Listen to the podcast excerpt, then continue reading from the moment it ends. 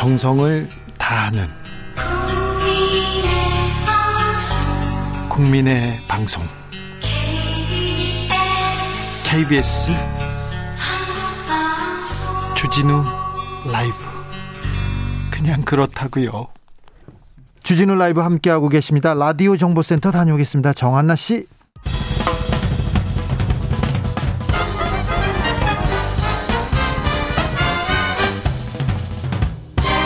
훅 인터뷰 모두를 위한 모두를 향한 모두의 궁금증 훅 인터뷰 야권 대선 주자들 대선 출마 선언 이어지고 있습니다. 오늘은 홍준표 의원이 출마 선언을 했는데요. 경쟁자인 윤석열 최재형 후보에 대해서 강한 견제 견제구가 강했습니다. 두 사람이 대통령이 되면 허수아비로 전락할 것이다 이렇게 얘기했는데 그 얘기를 듣던 최재형 캠프에서 허허허 웃었다고 합니다. 아, 관련 내용 최재형 캠프의 상황실장 맡고 있는 김영우 전 의원에게 물어보겠습니다. 의원님 반갑습니다. 네.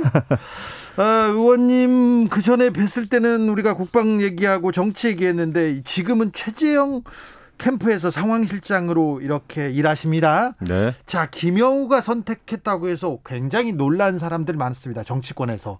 김영우가 왜 최재형을 선택했나 궁금합니다. 기본적으로는 나라가 더 이상 잘못된 방향으로 가면 안 되겠다라는 생각이 좀 들었고요. 네. 그리고 이제 이분을 만나보니까 저는 세상 사람을 두 부류로 생각합니다. 자기 얘기만 하는 사람, 네. 남의 얘기를 경청할 줄 아는 사람. 네. 어, 이분은 만나 뵈니까 정말 얘기를 잘 듣더라고요. 얘기를 잘 들어요? 예, 아주 경청하고 저도 이제 12년 동안 국회에 있었잖아요. 예. 근데 대부분의 정치인들은 주로 자기 얘기를 많이 합니다. 그렇죠. 아마 한 70% 이상은 자기 얘기할 거예요. 99%죠. 예, 예. 그런데 어 이분은 굉장히 남의 얘기 잘 듣고 말씀이 많지는 않은데 굉장히 신중한데 무게감이 있더라고요. 예, 그래서 제가 어 이분이라면 어 정권 교체뿐만 아니라 잘못된 정치 교체도 하실 분이다라는 네. 확신이 들었습니다.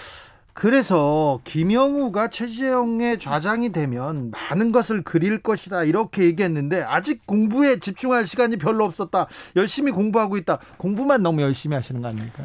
어, 두번 두 가지 말씀드릴게요. 저는 좌장이 아닙니다. 아, 아닙니까? 예, 심부름꾼이고요. 아유 또 그다음에 이분이 이야기하는 공부는 그겁니다. 전반적으로 뭐 나라 돌아가는 거 이런 거를 공부한다는 게 아니고 네. 이미 공부가 돼 있으셔요. 준비가 돼 있으셔요. 아 그럼 겸손의 예. 말입니까? 예, 그 감사원장이라고 하는 자리는 다른 그 공직자하고 다릅니다. 그래서 여러 가지 공공기관의 세입 세출이라든지 우리 국정 전반에 걸쳐서 이해도가 굉장히 높죠. 아? 그런데 각 분야의 아주 작은 디테일한 그런 점은 모를 수가 있죠. 그런 예. 거는 이제 전문가들의 도움을 받아서 전문가를 제대로 적재적소에 배치하고 조율 역할을 잘 하겠다. 그 역할에는 내가 자신 있다. 라는 취지였어요, 사실은. 아 그래요? 예. 자신 있다는 얘기입니까? 아, 그럼요. 너무 겸손한 것만 아니고 그렇죠. 제가 옆에서 보이니까 굉장한 내공이 있는데 이분 이제 스타일이 네. 이제 판사를 오래 하셨잖아요. 그러다 보니까 이렇게 대충 둘러대고 이런 거에 대해서는 별로 좋아하질 않으셔요. 네. 그러다 보니까 이제 우리가 세간에 이제 질문하면 답변이 바로 바로 나오지 않습니까? 우리 네. 정치인들은 네. 다 몰- 아는 것처럼. 몰라도 둘러대잖아요. 네, 네. 아는 채 하고 네. 그다음에 국민 의 모든 삶을 다 책임질 것 같이 그렇게 저기 뭐야 환상 불러일으키고 근데 그런 기, 기존의 정치인의 예, 그런 어떤 그 어, 상하고는 완전히 다르더라고요. 그래요? 네. 그래서 우리가 사실 어려움이 좀 있죠. 그렇습니까? 아, 네. 그 지도자, 내가 다 해주겠다, 내가 이끌고 가겠다 이런 게 좀 필요하잖아요, 우리는. 근데 이분은 오히려 좀 솔직해져야 된다. 우리 정치가 우리 국민들, 우리 나라가 안고 있는 시대적인 고통이나 숙제가 있으면 그거를 함께 나눠줘야 된다. 예. 그리고 예, 정치나 정책은 결국 선택과 집중인데 어려운 분들에 대해서 확실하게 어려운 분들이 예, 일어설 수 있도록 도와주는 것이 정부가 할 일이다. 지금 너무 정부 사이즈만 키워가지고 네. 그다음에 또 기성 기성 정치인들이 사실 이거 해주겠다 저거 해주겠다 약속은 엄청나게 많이 하잖아요. 예, 잘 안 지키잖아요. 네, 반성도 안 하잖아요. 네, 예, 무능하지만 국민들께 사죄도 안 하잖아요. 네. 그래놓고 다음 선거 때 또 그렇게 하겠다고 하는데 이것은 솔직하지도 못하고 진정한 정치가 아니다. 이런 얘기죠. 김영우 의원님 만나시면 애국가 부르자고 그런 얘기는 안 하시죠? 저는 애국가도 사실은 그 형수한테 예, 쌍욕하는 그런 집안보다는 애국가 사절까지 부르는 집안이 얼마나 건전합니까? 이것이 어떤 분들은 무슨 뭐 국가주의 무슨 전체주의 이야기 하는데 그게 아니에요. 오늘도 어디서 말씀을 하시던데 이거는 본인은 대한민국으로부터 국가의 빚을 많이 졌고 어, 그로 인해서 국가라고 하는 것은 나라라고 하는 것은 나를 키워준 우리 가족을 지켜준 울타리다 이런 얘기를 많이 하거든요. 예. 그게 과하지 않아요. 오히려 이게 강제적으로 하는 게 아니라 그 며느리들이 뭐 성명서까지 냈습니다마는 그 집에서는 그냥 그 행사입니다. 그냥 그 어떤 그 이게 무슨 군대 행사도 아니고 굉장히 즐겁고 행복한 그런 행사일 뿐이에요. 그거를 탓해서는 안 되죠. 그거를 이상하다고 생각하는 것 자체가 옳지 않죠. 아 그래요? 네. 좀, 그거 좀 이상하긴 하잖아요. 드문 일입니다만은 드물죠, 드물죠. 네, 드문 일입니다만은 네. 그것이 잘못됐거나 네. 옳지 않은 게 아니라 네. 오히려 우리가 우리의 애국가 태극기에 대해서 잘못된 선입견이 있는 것 자체가 저는 오히려 문제라고 생각합니다. 네. 아무튼 네. 그런데요. 네. 어, 최재형의 그 학습, 최재형의 인품은 윤석열의 설화에 어, 묻혀가지고 잘 드러나지 않습니다. 윤석열과 거기에 또 이준석 대표 간의 설화가 또 설화를 또 일으키면서 계속해서 네. 최재형은 보이지 않습니다. 왜 윤석열이 설화를 계속 일으키는데 최재형의 지지율은 거기서 답보하고 있습니까? 지금 그러니까 이제 대한민국 정치가 정상이 아니죠. 사실은 설화를 일으키거나 막말을 하거나 뭐 희한한 일을 해야 뜨는 거 아닙니까? 근데 이제 우리 안타깝게도 어, 최재형 후보의 경우에는 그거를 천성적으로 못 하세요. 못해요? 막말 못 하고 그다음에 누구를 인격적으로 어, 모독을 한다든지 절대 못 합니다. 하지만 정책적으로는 비판을 하고 그다음에 문재인 정부에 대해서도 잘못된 정책 그 비판하죠. 그거는 뭐 감사원장 할 때도 탈원전 정책을 정말 제대로 감사하지 않았습니까? 그런 뚝심과 소신은 있는데 정치적으로 누구를 깎아내리면서 내가 성공하겠다. 예.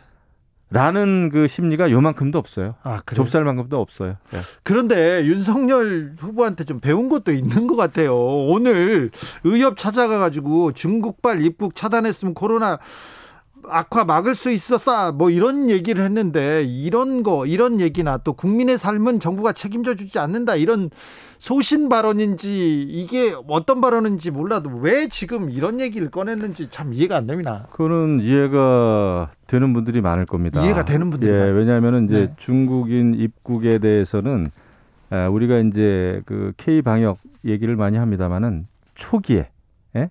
초기에 코로나 바이러스가 발발했을 초기에 예, 그런 그 입국이라든지 이런 거에 대한 관리가 좀 더 철저히 됐으면 좋겠다 라는 아, 얘기죠. 그리고 국민 삶을 국가가 책임진다는 거는 불가능하다라는 얘기잖아요. 네. 근데 사실 우리가 돌이켜 볼 필요가 있어요.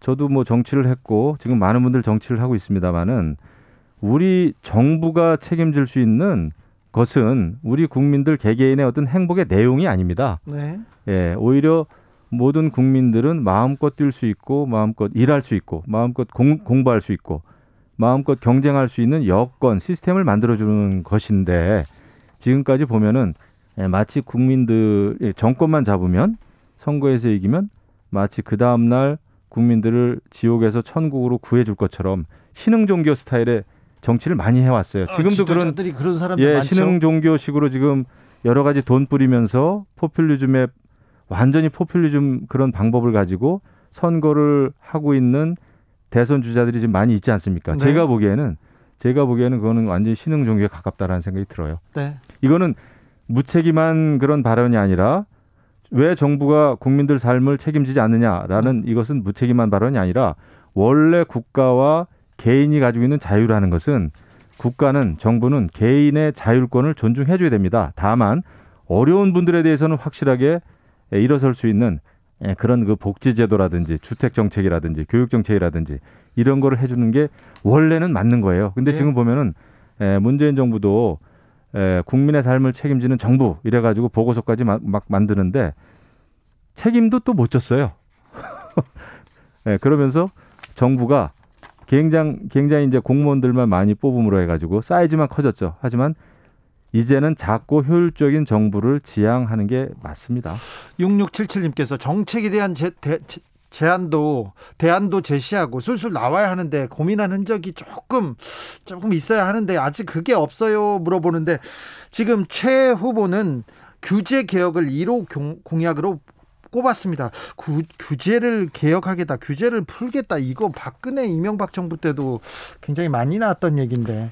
근데 이제 저거죠. 취임을 하게 되면 네. 대통령이 네. 되면은 100일 동안에 지금까지 진행되고 있는 또 계획되고 있는 규제를 전부 다 한번 다시 보겠다. 다시 보겠다는 겁니다. 재검토한다. 예, 특히 지금 그럼 어떤 규제가 있느냐? 이루 말할 수 없이 너무나 많습니다. 그러니까 문재인 정부 들어서만도 재건축, 재개발, 그러니까 28번의 부동산 정책을 발표했음에도 불구하고 집값도 못 잡고 집을 사게도 팔게도 못하고 대출도 못 받게 하는 또 재건축, 재개발 이거 다 막아놨어요. 그러니까 수요는 있는데 공급을 하지도 못하면서 너무나 많은 그 규제들을 좀 행하고 있습니다. 아, 이거는 안 되겠다.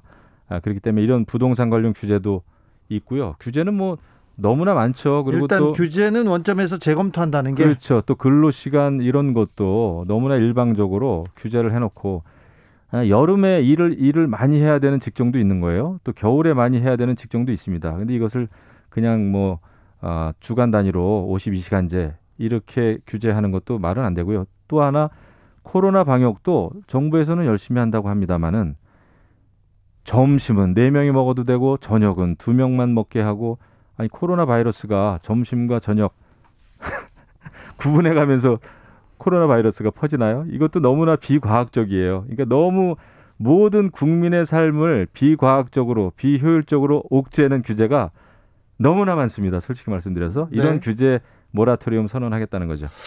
어, 최재형 후보 지금 코로나 시대고 아무래도 대 대선 판에서 TV 토론이 중요할 것 같은데 최재형 후보 TV 토론 음, 준비가 잘 돼 있습니까? 이번 토론에 나오시려고 했습니까? 어, 저희는 잘하든 잘못하든 나가려고 하죠. 네. 준비하고 네. 있습니다. 그리고 솔직히 말씀드리면 최재형 우리 후보는 달변은 아니에요. 솔직히 제가 한 달 동안 이렇게 쭉 지내봤습니다만 음. 하지만 아, 굉장히 정책적으로는 준비가 좀 돼 있고 네. 아, 그리고 아마 그 아, 제대로 준비를 잘 하면 그 우리나라가 지향해야 될 정책적인 방향, 비전, 또 리더로서의 철학 이런 거를 국민께 알 수 알릴 수 있는 그런 계기가 마련되리라 이렇게 생각합니다. 최재형 캠프에서는 이번에 토론의 무산을 어떻게 보시는지요? 경선 준비도 그렇고 당 지도부 지도부도 그렇고 너무나 조금은 좀 경솔했어요. 그러니까 후보 각 후보 캠프의 이야기도 좀 듣고 사전에 충분히 토의도 되고 협의도 됐으면 참 좋았는데 이거 토론회 한다 아니면 정책 비전회 한다 또 경선 준비가 사실은 지금 뭐 많은 대선 주자들이 이 자격도 같지도 않습니다. 어떤 분들은 예비 후보 벌써 등록도 했고 네. 어떤 분들은 안 했고 이런 상황에서 경선 준비가 의욕은 이해할 수 있지만 어, 의욕은 이해할 수 있지만 예, 이런 토론회 이런 거를 짧은 시간에 밀어붙이는 거는 조금 아, 앞뒤가 좀 맞지 않다 이런 생각을 좀 했죠. 이준석 대표가 윤석열 후보 금방 정리될 것이라고 어, 원희룡 지사하고 얘기했다는데 이 부분에 대해서는 어떻게 보십니까 최재형 캠프에서? 저는 그게 사실이 아니기를 바라고요. 어, 우리 후보들은 예, 굉장히 한 사람 한 사람의 후보들은 값지죠. 어, 그리고 우리가 모두가 똑같은 목표가 있지 않습니까? 아, 정권 교체라고 하는 절체절명의 대의 그 큰 목표가 있는데 이런 상황에서 어떤 한 후보는 아, 중간에 제껴진다. 라는 식의 발언 저는 정말 그런 의도를 가지고 했을까라는 좀 의구심은 들고요. 네. 아, 사실이 아니길 바랍니다. 아니 저기 홍준표 후보께서는 윤석열 최재형 배신자다 허수아비로 전락할 것이다 이렇게 발언이 세지, 세고 명확하니까 기사에 많이 나오잖아요. 근데 최재형 후보도 그렇고 김영우 실장도 그렇고 이렇게 점잖게 점잖게 얘기해서 그래서 지금 지지율이 그냥 그만 그만 그한거 아닙니까? 저는 그 정치인이 말하는 그 내용보다는 네. 말의 내용보다는 어떤 분이 그런 이야기를 하는지가 더 중요하다고 봅니다. 네. 그러니까 아, 메시지보다는 메신저가 중요하다고 하지 않습니까? 네. 근데 어, 우리 홍준표 어, 의원님도 훌륭한 분이죠. 여러 가지 면에서 경력도 많고요. 네. 예, 하지만 그동안 정치를 쭉 해오시면서 또 많은 국민들의 신뢰를 잃은 부분이 분명히 있어요. 예. 어, 그래서 이번에 이제 어떤 의도로 말씀하셨는지 모르겠습니다만은 에, 우리는 뭐 어, 옳은 경쟁을 해야죠. 네. 예, 예. 최재형 후보는 누구보다 나라를 사랑하시죠? 어, 그, 그렇게 자부하고 있고 일단 국기와 그 애국가를 제일 사랑하는 후보는 맞는 것 같습니다. 그러면 자 윤석열 후보가 안중근 의사하고 은봉길 의사를 좀 약간 헷갈린 거하고 이한열 열사 조형물 보고 부망쟁이라고 이렇게 했던 역사 인식에 대해서 의문을 갖게 하는 몇몇 사례에 대해서는 좀 따끔하게 지적해야 되는 거 아닙니까? 이런 논리, 논리도 있습니다. 저는 뭐 역사 의식, 역사 인식까지 에, 들모이고 싶지는 않습니다. 네. 다만 정치를 처음 하면서 여러 가지 바쁜 일정 속에서 벌어진 조금 해프닝이다. 저는 이렇게 생각을 네. 하고요. 네. 예. 뭐 앞으로도 또 그런 그 어떤 실수 이런 게 있을 수는 있어요. 근데 가급적 에, 신중하면 좋겠죠. 최재형 캠프는 점잖게 갑니다. 네. 일단은 예, 점잖게 가야죠. 점잖게 갑니다. 이건 하나 물어볼게요. 예. 궁금했었는데 최재형 후보의 조부 증조부 친일 행위 논란 네. 네. 한마디로 말씀드리면은 참 음, 대한민국 정치가 서글프죠. 증조부. 우리 저 주진우 앵커 증조부가 어떤 삶을 사셨는지 기억하시나요? 저, 저희 증조 할아버지는 뭐 그 농부이셨기 네, 때문에 그것만 알죠, 그냥. 네네. 그죠? 어떻게 사셨는지 모르죠. 예. 예, 그렇습니다. 우리는 모르겠어요. 그 증조부가 이제 일제 시대에 면장을 하셨다고 그래요. 예. 에, 좀 경제적으로 여유도 있었고 그러니까 이제 또 면장이 됐겠죠. 에, 그런데 그것만 가지고 친일이다라고 어, 몰아세우는 이 정치는 제가 볼 때는 참 수준 이하다 생각을 하고요. 아 그리고 그 할아버님 조부님이 쓴 책도 최근에 발견이 됐어요. 네. 그거 읽어보니까 정말 그 아, 최재형 어, 후보의 조부도 그렇고 아버님들도 그렇고 얼만큼 일제 시대에 오히려 어 일제에 대해서 네. 일제에 대해서 어, 상당히 그 독립을 위해서 어, 애를 썼다는 그 마음 이런 게 충분히 나와 있습니다. 근데 네. 예, 무조건 증조부가 면장했다는 것만으로 친일파라고 하면 우리도 자꾸 얘기하기 싫습니다만은 네. 그러면 그러니까 자꾸 이제 대통령 붙인 얘기가 또 나오는 거예요. 네. 농업 개장 했다는 것만으로도 친일파다라고 이야기하는 거하고 똑같잖아요. 그런, 여기서- 그런 기준은 안 된다는 거예요. 여기서 하나만 묻을, 네. 물을게요. 그러면 최재형 후보의 그 조부께서는 독립운동가 독립운동을 하신 건 맞습니까? 독립운동이라고 하는 기준과 잣대는 누가 정하죠? 민족문제연구소가 정하- 정하나요? 민족문제연구소는 사실은 사설기관입니다. 그런데 그런 그 한두 가지 어떤 잣대가 저는 있을 수가 없다고 봐요. 그다음에 사람은 사람은 인생 70, 80 살면서 어, 상당히 우여곡절이 있지 않습니까? 네. 그런데 그 우리가 확인하기도 어려운 증조부까지 들춰내 가지고 어, 친일파였다. 그것도 보니까 전부 의혹이고 가설이더라고요. 그러면 왜 고조부는 왜 들추지 않습니까?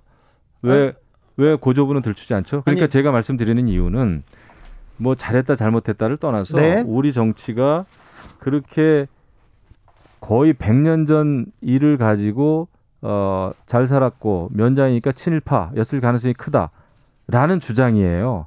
그거 그런 거 가지고 우리가 예, 정치를 해야 됩니까? 네. 솔직히 말씀드리면 본인이 저 독립운동자 유공자의 후손이라고 해서 이 얘기가 나온 것 같은데 이 문제는 뭐 할아버님은 이제 저거는 확실하죠. 그 춘천 고보 다닐 때 에, 동맹 휴학했고 일본 교사에 맞서서 동맹 휴학했고 제적을 당해 가지고 나중에 이제 춘천 고보 명예 졸업장을 받았죠. 그거는 강원도 그 역사책인가 거기에도 다 나와 있는 얘기라 그러더라고요. 네.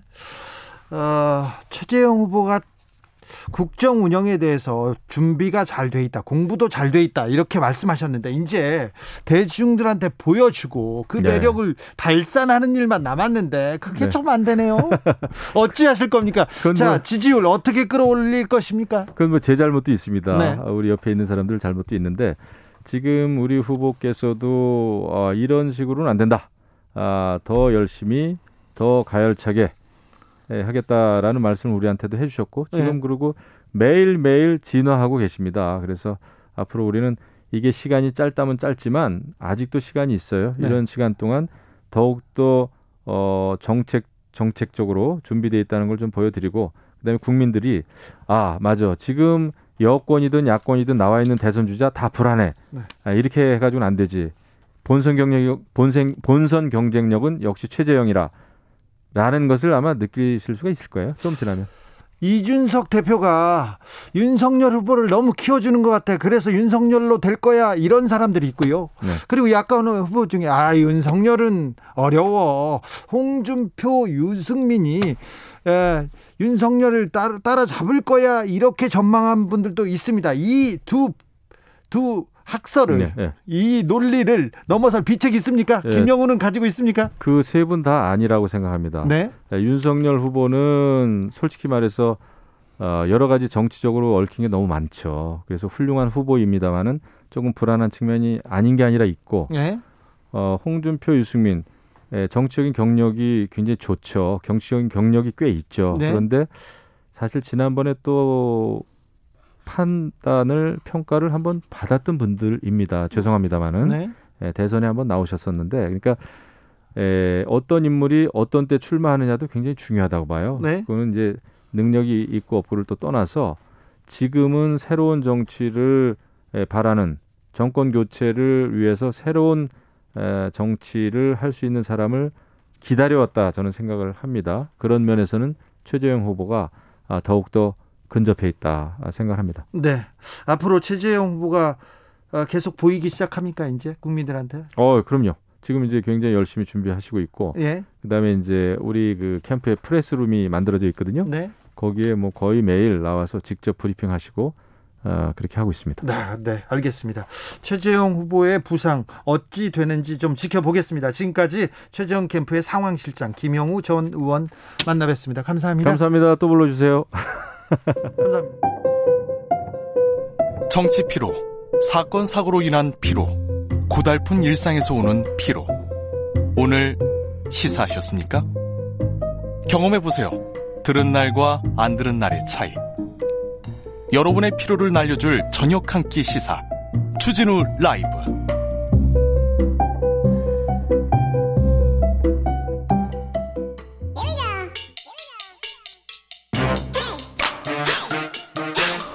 뉴스를 향한 진지한 고민.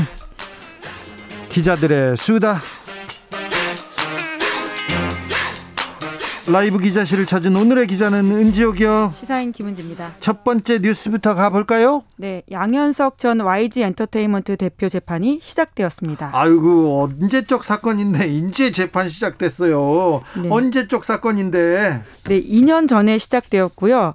그 사건이 계속 진행되다가 이제 겨우 기소가 돼서 재판이 처음 시작된 건데 그렇죠. 소속 가수 마약 혐의로 수사를 받았는데 그 수사를 무마시켰다. 이 관련된 거죠? 네, 그러니까 혐의가 보복 협박 혐의입니다. 네. 그래서 양 전 대표는 YG 소속 그룹 아이콘이라는 그룹이 있는데요. 네. 여기 멤버였던 BI의 마약 투약 사건을 무마하기 위해서 A 씨를 회유, 협박한 혐의를 받고 있습니다. 네.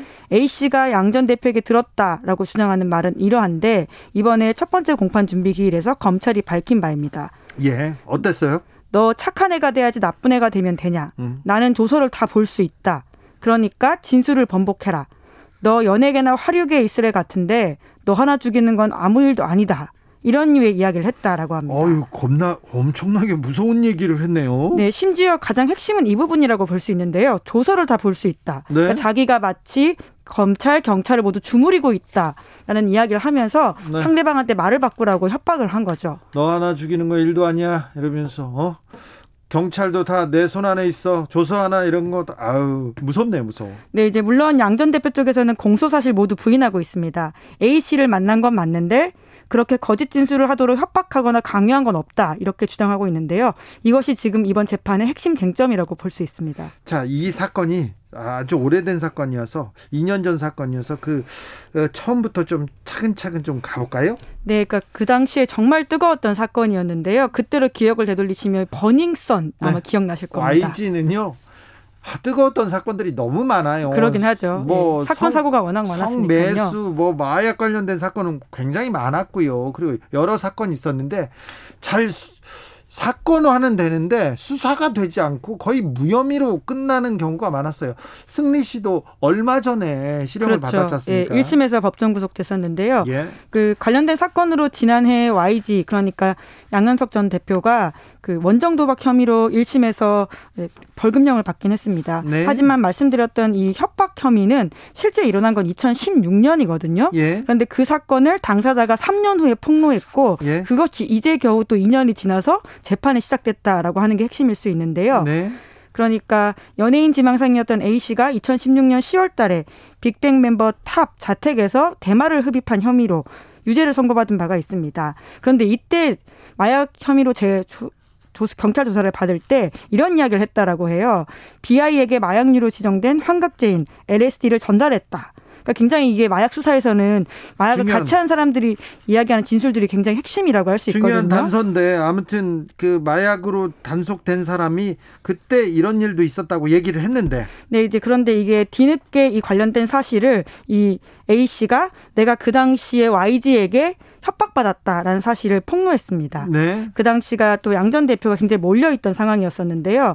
빅뱅의 전 멤버 승리 씨가 버닝썬 사태로 무리를 일으켜서 굉장히 몰려있었고 뿐만 아니라 본인의 세금 탈루 의혹, 성접대 의혹 이런 것들이 계속 있었습니다. 예. 그러면서 이런 A 씨의 공익 신고서가 접수되자 결과적으로 당시에 YG 수장직을 내려놓기도 했었습니다. 그런데 아무튼 그 무수한 의혹들 중에 하나씩 두- 거의 다 사라졌는데 이제 한두 개씩 정리되고 있어요. 승리 씨 문제도 얼마 전에 정리됐죠? 네, 이제 뭐 겨우 1심이라고는 할 수 있습니다. 예. 지난 12일에 1심 군사법원에서 징역 3년을 선고받고 법정 구속이 되었는데요. 어떤 혐의였어요? 네, 혐의가 9개나 됐는데 9개 모두 유죄로 인정됐다라고 보시면 됩니다. 아홉 개 모두요. 네, 그 대표적인 혐의로는 해외 투자자 성매매 알선, 상습 도박 이런 것들이 있고요. 뿐만 아니라 성폭력 범죄 처벌 등에 관련된 특별법, 그러니까 카메라 등을 이용한 촬영도 있고 예. 그리고는 횡령, 식품 위반법 위반, 그리고 특수폭행 교사 이런 것까지 있습니다. 특수폭행 교사요? 아유 무섭네요. 버닝썬 사건을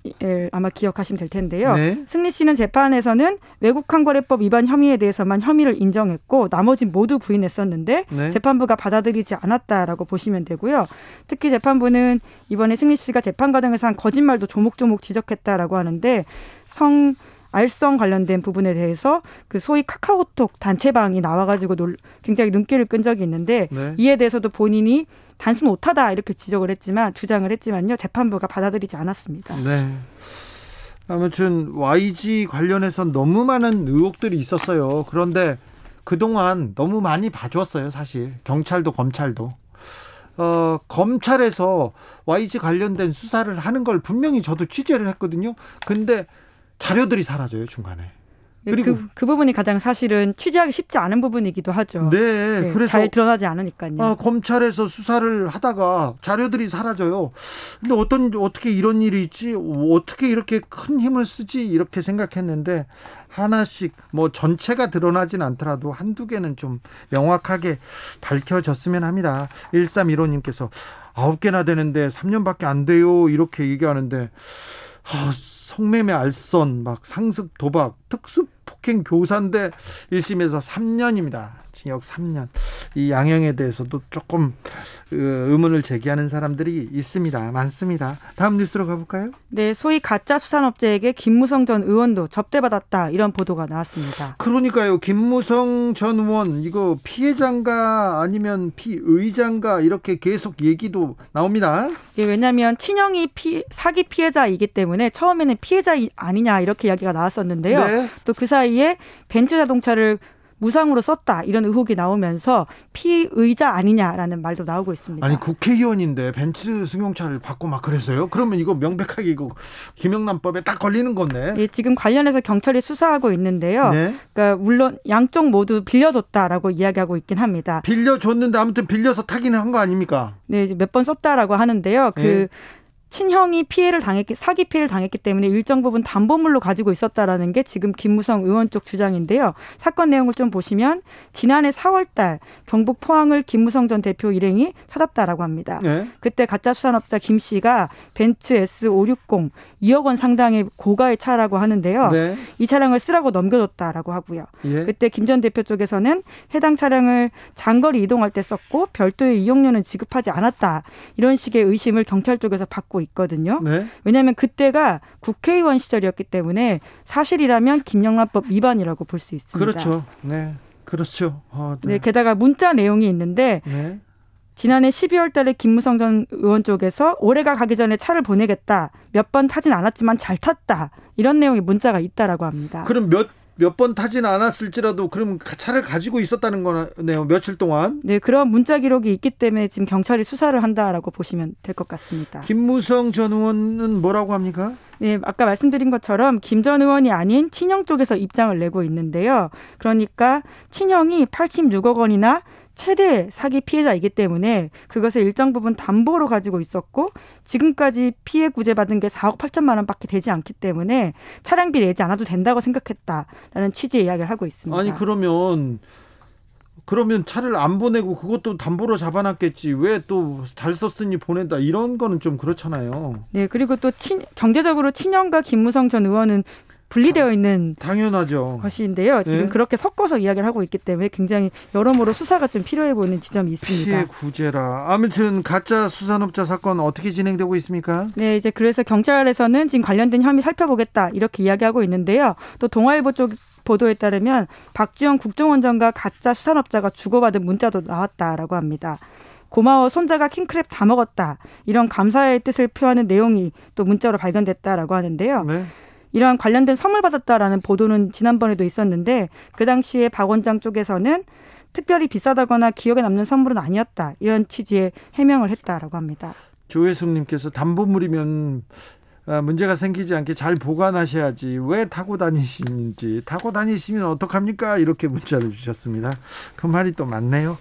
마지막으로 만나볼 뉴스는요. 네, 현직 뉴욕 주지사가 스스로 물러났습니다. 어, 정치적으로 어 9일 음, 작년에였던가요? 코로나 19, 코로나 19로 그 트럼프 대통령과 각을 세울 때만 해도 차기 지도자가 될 만한 사람이라고 했었던 뉴욕 지사가 영웅으로 불리던 뉴욕 주지사가 뭐 바로 네, 제가. 작년에 주진우 라이브 현장에서 미국에 있을 때 연결했을 때도 가장 기억나는 정치인 누구냐라고 물어봤을 때 네. 쿠오모라고 말씀드린 적이 있거든요. 그렇죠. 그뭐 그때는 뭐 영웅으로 칭송받았죠. 네, 굉장히 인기가 좋았습니다. 왜냐하면 트럼프와 말씀처럼 대교 대비가 되면서 굉장히 좋은 이미지를 가졌는데요. 네. 그런데 11명을 성추행한 혐의로 탄핵 위기에 몰렸고 결과적으로 스스로 사임했습니다. 예. 뉴욕주 검찰이 수사 결과를 발표한 지 일주일 만에 있었던 일입니다. 그런데 사임 발표한 것도 비판을 받더라고요. 네, 그 기자회견에서 자기가 물러나는 것도 주정부에 혼란을 주지 않기 위해서다. 이렇게 정당화하면서 자신을 정치적 동기에 의한 희생양이다. 이런 식의 주장을 했거든요. 아직은 지금 결백을 주장하고 있습니까? 네, 게다가 피해 여성들을 향해서 불쾌감을 준 데에 대한 사과한다. 이렇게 말하면서도 자기 행동에 하, 악의가 없었다라는 주장을 펼치고 있습니다. 네. 그렇기 때문에 계속해서 수사가 진행되면 이후에 쿠오모 주지사가 어떤 식으로 형사 처벌을 받게 될지에 대한 것들이 여전히 열려 있다라고 볼 수 있고요. 주 의회도 탄핵 조사 이어갈 것이라고 외신이 전하고 있습니다. 이 쿠오모는 굉장히 유명한 집안이죠. 네, 그 아버지도 정치인이었고요. 아들도 아마 CNN을 아 동생이죠. 아들은 아니고요. 동생. 쿠오모의 동생도 굉장히 유명한 CNN 앵커입니다. 네. 크리스 쿠오모라고 해서 CNN 본 적 있는 분들한테는 아마 얼굴 보면 아 저 사람 하실 텐데요. 그 동생과 그형 쿠오모가 둘이서 설전을 벌여가지고 둘이서 그래서 유명해졌어요. 또 네, 엄마 사랑을 누가 더 독차지하냐 이렇게 티카티카 하면서 형제와 가족의 그리고 정치인의 유머러스함까지 보여줘서 인기를 끌었는데요. 해당 동생도 대책회의에 참석했 다 이런 사실이 밝혀지면서 비판을 받기도 했었습니다. 아 쿠오모 주지사에 대한 대책회의에 동생 아, 동생 언론인이 참석했군요. 네, 그에 대해서는 아까 들어오기 직전에 확인해 보니까 해명을 했다라고 하는데요. 본인이 언론인으로서는 부끄러운 일을 하지 않았다 이런 취지의 이야기를 또 주장했다고 합니다. 그럼 뉴욕 주지사가 굉장히 중요한 자리인데 어떻게 되고 있나요? 지금은? 예. 그러니까 2주 후에 사퇴한다고 해서 24일부터 주지사가 바뀌게 되는데요. 네. 부지사가 이어받는데 뉴욕주에선 최초로 여성 주지사가 나올 예정이라고 합니다. 현재 뉴욕 부지사가 캐시 호컬이라고 여성이거든요. 이, 이 사람이 2022년 12월까지 임기를 보궐로 채운다라고 보시면 됩니다. 네. 정치인으로서 굉장히 유망하다고 이렇게 평가받던 사람이 성추행 사건으로 물러났습니다. 뉴욕 주지사 쿠오모 얘기로 오늘 기자들의 수다는 여기까지 하겠습니다. 네, 감사합니다. 1065님께서 결이 다른 두 단발머리 두 분 모두 흥하십시오. 아, 김은지 기자하고 저하고요. 네, 알겠습니다. 김은지 기자 오늘도 감사했습니다. 네, 감사합니다. 교통정보센터 다녀오겠습니다. 정현정 씨.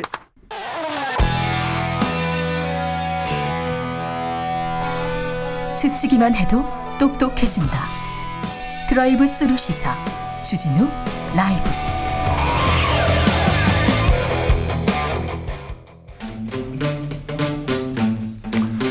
(2030) 청년이 보고 듣고 느끼는 요즘 우리 사회 요것이 궁금하다 MZ 세대에게 묻는다 요즘 뭐하니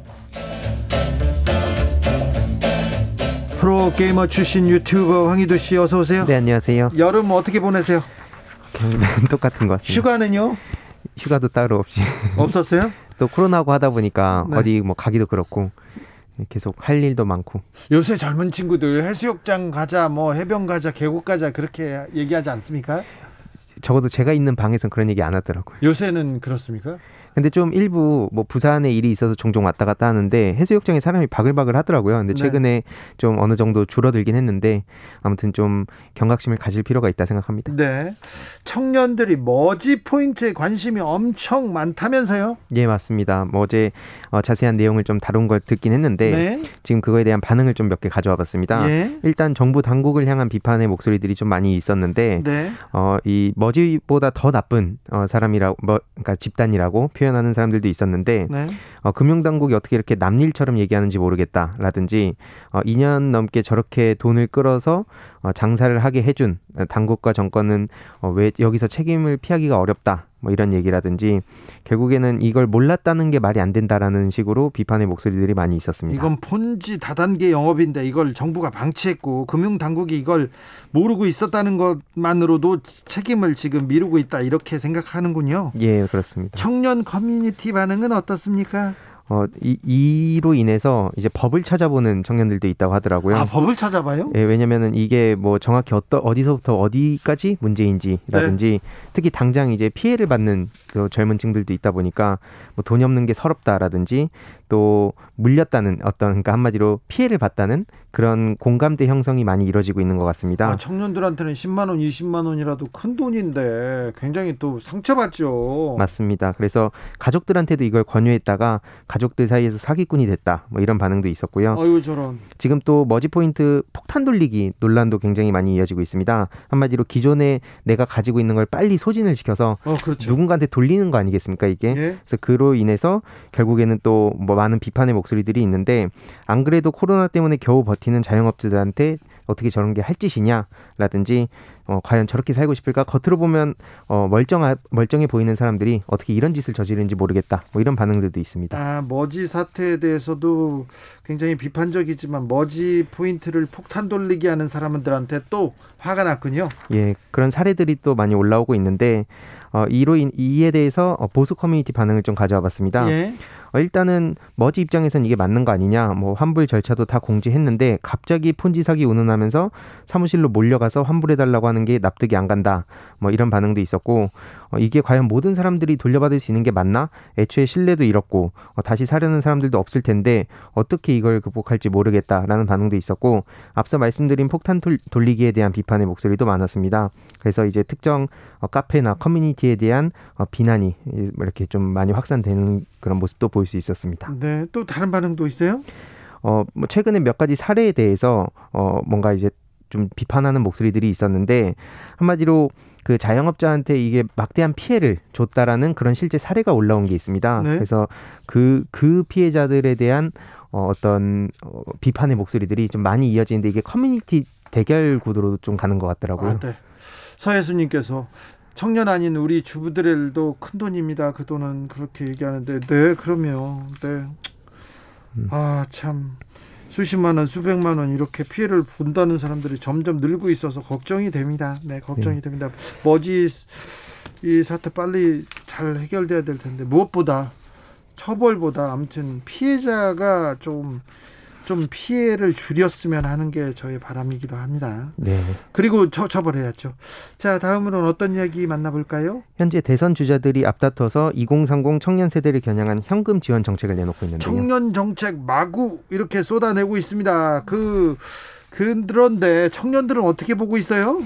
예, 뭐 여야 자, 할 것, 일단 네. 여야 할 것 없이 지금 청년들한테 구애 정책을 쏟아내고 있는데 어떤 어떤 정책들이 있습니까? 먼저 뭐 일단은 몇, 몇 가지만 말씀을 드리면 이재명 지사 같은 경우에는 청년 기본소득이 핵심이고요. 예, 이낙연 전 대표 같은 경우에는 군 장병 사회 출발 자금, 예. 정세균 전 총리나 어, 김두관 의원도 마찬가지인데요. 뭐 미래 씨앗 통장 혹은 신생아 기본 자산제 이런 공약들을 내걸었고 야권에서는 원희룡 전 제주지사 같은 경우에는 어 이제 뭐 대학 등록금, 직업교육 훈련비, 뭐 창업 창직 준비금으로 쓸 수 있는 2천만 원을 지급하겠다. 혹은 유승민 전 의원 같은 경우에는 의무 복무를 마친 청년들을 대상으로 주택자금 1억 원 한도 무이자 융자를 약속하기도 했습니다. 자 여론 반응 볼까요? 어, 일단은 대부분이 현금 지원보다 이게 약간 선심성이다. 그래서 미래 비전 있는 공약이 필요한 거 아니냐. 어, 그래서 실제로 서울에 거주하는 어, 20대 어, 김모 씨는 청년들이 필요한 건 돈 몇 푼이 아니다. 안정적인 미래를 꿈꿀 수 있는 대책이다. 또 다른 청년은 청년을 진짜 위하는 정치인이 없는 것 같다.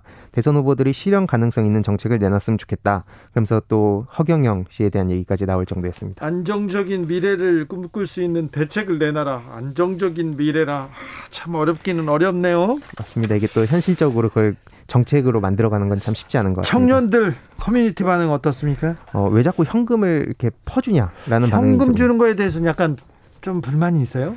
그게 그냥 단순히 내 세금을 남한테 그냥 주는 거다라는 인식이 좀 아직 많이 있는 것 같더라고요. 예. 그리고 뭐 이게 사비로 하는 것도 아니고, 그러니까 본인의 세금으로 하는 거에 대한 어떤 반감이 좀 많이 보였고요. 그다음에 또 세금으로 매표 자라나 대회 라는 얘기까지 나오고 있습니다. 세금 매표 이렇게 복지 공약을 세금이다 매표다 이렇게 얘기하는 어, 그 목소리가 조금 더 커지고 있는데 이거 정치권에서도 이 얘기 계속 프레임으로 만들거든요. 그런데 맞습니다. 이게 언론 생각이- 언론에서 이거를 또 그렇게 보도를 하다 네, 보면 정치권 언론에서 예, 그렇습니다. 아, 네. 그래서 매표 자라나 대회 이렇게 비아냥거리는 사람도 있군요. 예. 다음으로 만나볼 뉴스는요. 지금 2030 세대들의 백신 예약이 시작됐는데 그런데 백신 예약률이 높지 않아요. 네. 걱정이에요. 그 부작용에 대한 여론 때문에 이게 좀 망설이는 청년들이 늘어나고 있어서 그런 것 같습니다. 네, 뭐라고 합니까? 일단 그 백신을 원래는 맞으려고 했었는데 네. 그 백신 후유증이 꽤 어, 무섭다. 그런 얘기들도 많이 이제 실제 사례라고 하면서 올라오는 걸 보면 이거 언론에서 많이 나오지 않습니까? 예 그래서 나도 못 맞겠다. 그래서 뭐 그런 반응도 있고 특히 정부가 백신 부작용 책임을 지면 맞아볼까 했는데 뭐 배째라 하는 것 같다라는 그런 얘기도 있었고요. 백신 강요하지 말라 뭐 이런 얘기도 보였습니다. 그래서 내 몸에 대한 결정권은 나한테 있다 뭐 안전한 백신과 치료제를 빨리 개발해 줬으면 좋겠다 예약은 했고 맞긴 맞아야 되는데 불안한 게 사실이다 뭐 이런 반응들이 보였습니다 아니 코로나 걸리면 쉽게 낫는데 백신 부작용으로 죽을 수도 있다. 그러니까 나는 못 맞겠다. 이런 의견이 많다면서요. 청년 커뮤니티 반응 어떻습니까? 예, 그래서 뭐 맞겠다 안 맞겠다는 의견들이 서로 충돌을 하고 있는 상황이긴 한데요. 뭐 안 맞는다는 이유에 대해서는 앞서 말씀드렸듯이 어, 안 맞는 게 무조건 이득이다라는 반응도 있고요. 왜요? 어, 결국에는 이 2030 코로나 변이 사망자는 기저질환인데 그마저도 거의 없고 대부분 걸리면 다 낫는다. 근데 네. 백신 맞고 부작용 당첨되면 이게 더 사망까지 이를 수 있다. 그러니까 이게 안 맞는 게 이득이란 얘기가 나오고 있고. 이 얘기, 이 논리가 굉장히 뭐 득세하고 있어요. 청년 커뮤니티에서. 예, 그리고 이게 언론이라든지 커뮤니티나 이게 계속 확대 재생산되다 보면 이걸 있는 그대로 믿게 되는 경우가 많은 것 같은데요. 아무튼 뭐 이- 그래서 나는 안 맞겠다라는 반응들이 있고 그럼에도 불구하고 어, 나는 맞았다. 왜냐하면 이게 꼭 개인의 몸에 대한 얘기도 있지만 결국엔 타인한테 피해를 주지 않으려고 그렇죠. 나는 몸소 맞았다. 뭐 두렵기도 하지만 그럼에도 불구하고 맞겠다. 뭐 이런 반응들도 있었습니다. 네. 참 비판적인 반응도 좀 있죠? 예, 2030을 향한 비판의 목소리도 일부 보였는데요. 네. 어, 결국에는 백신 도입 안에서 어, 해외처럼 마스크 못 벗는다고 정부를 욕할 때는 언제고 이제는 그 백신을 맞을 수 있는데도 불구하고 이렇게 또 욕하면서 안 맞는 건 뭐냐? 예. 안 맞아도 상관 안 하는데 남한테 최소한 피해는 주면 안 되는 거 아니냐? 뭐 이런 반응도 있고요. 안 맞고 돌아다니다 걸린 사람은 자비로 치료하게 해야 된다. 뭐 이런 얘기까지 있었습니다. 네.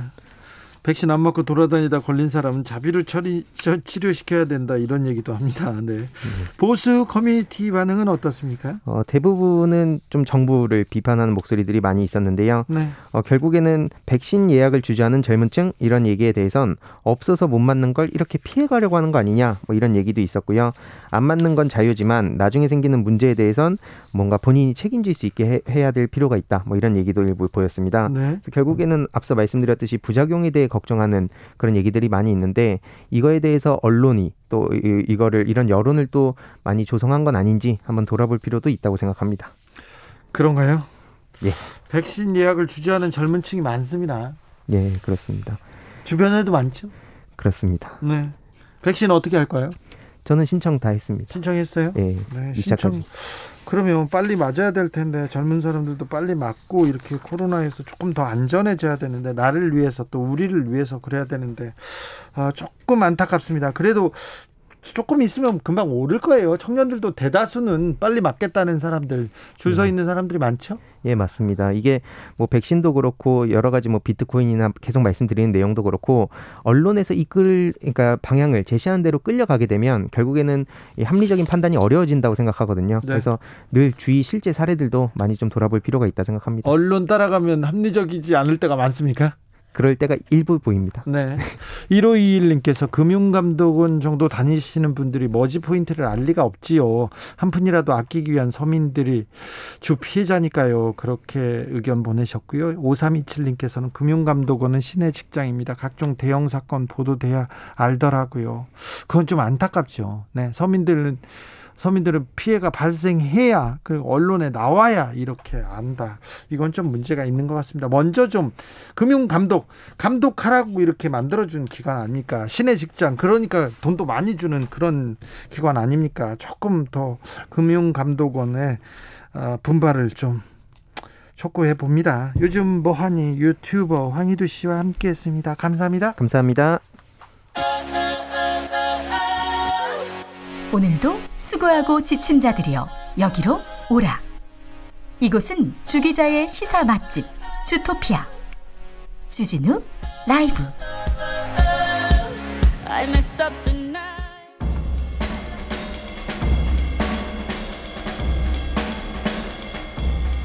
느낌 가는 대로 그냥 고른 뉴스 여의도 주필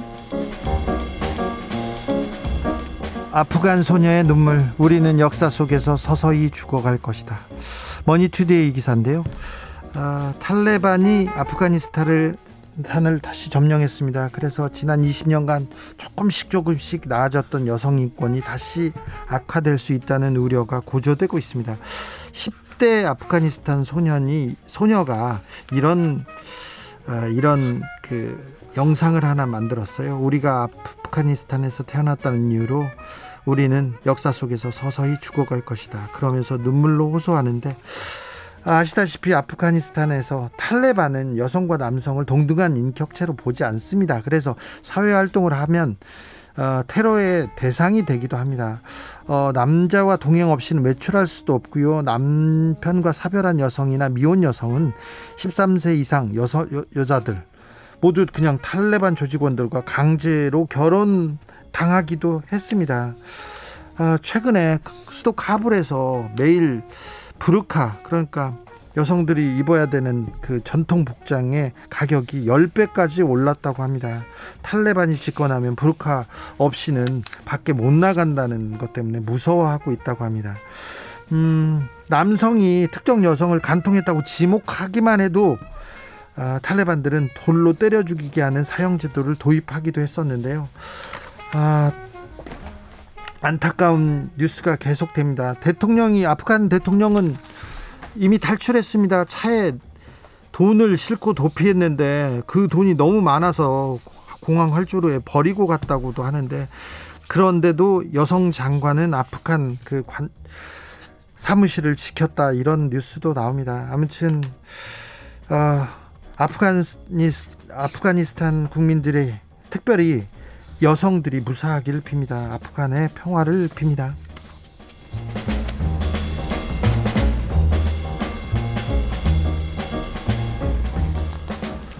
코로나 교민 23명 입원실 내준 인도네시아 병원의 한식 도시락.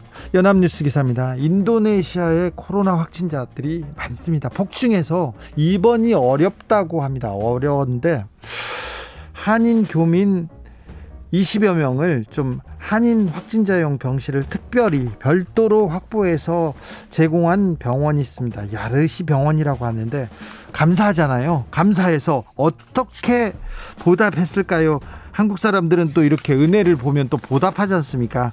대사관과 한식당 사장들도 구성된 사람들이 모여가지고요.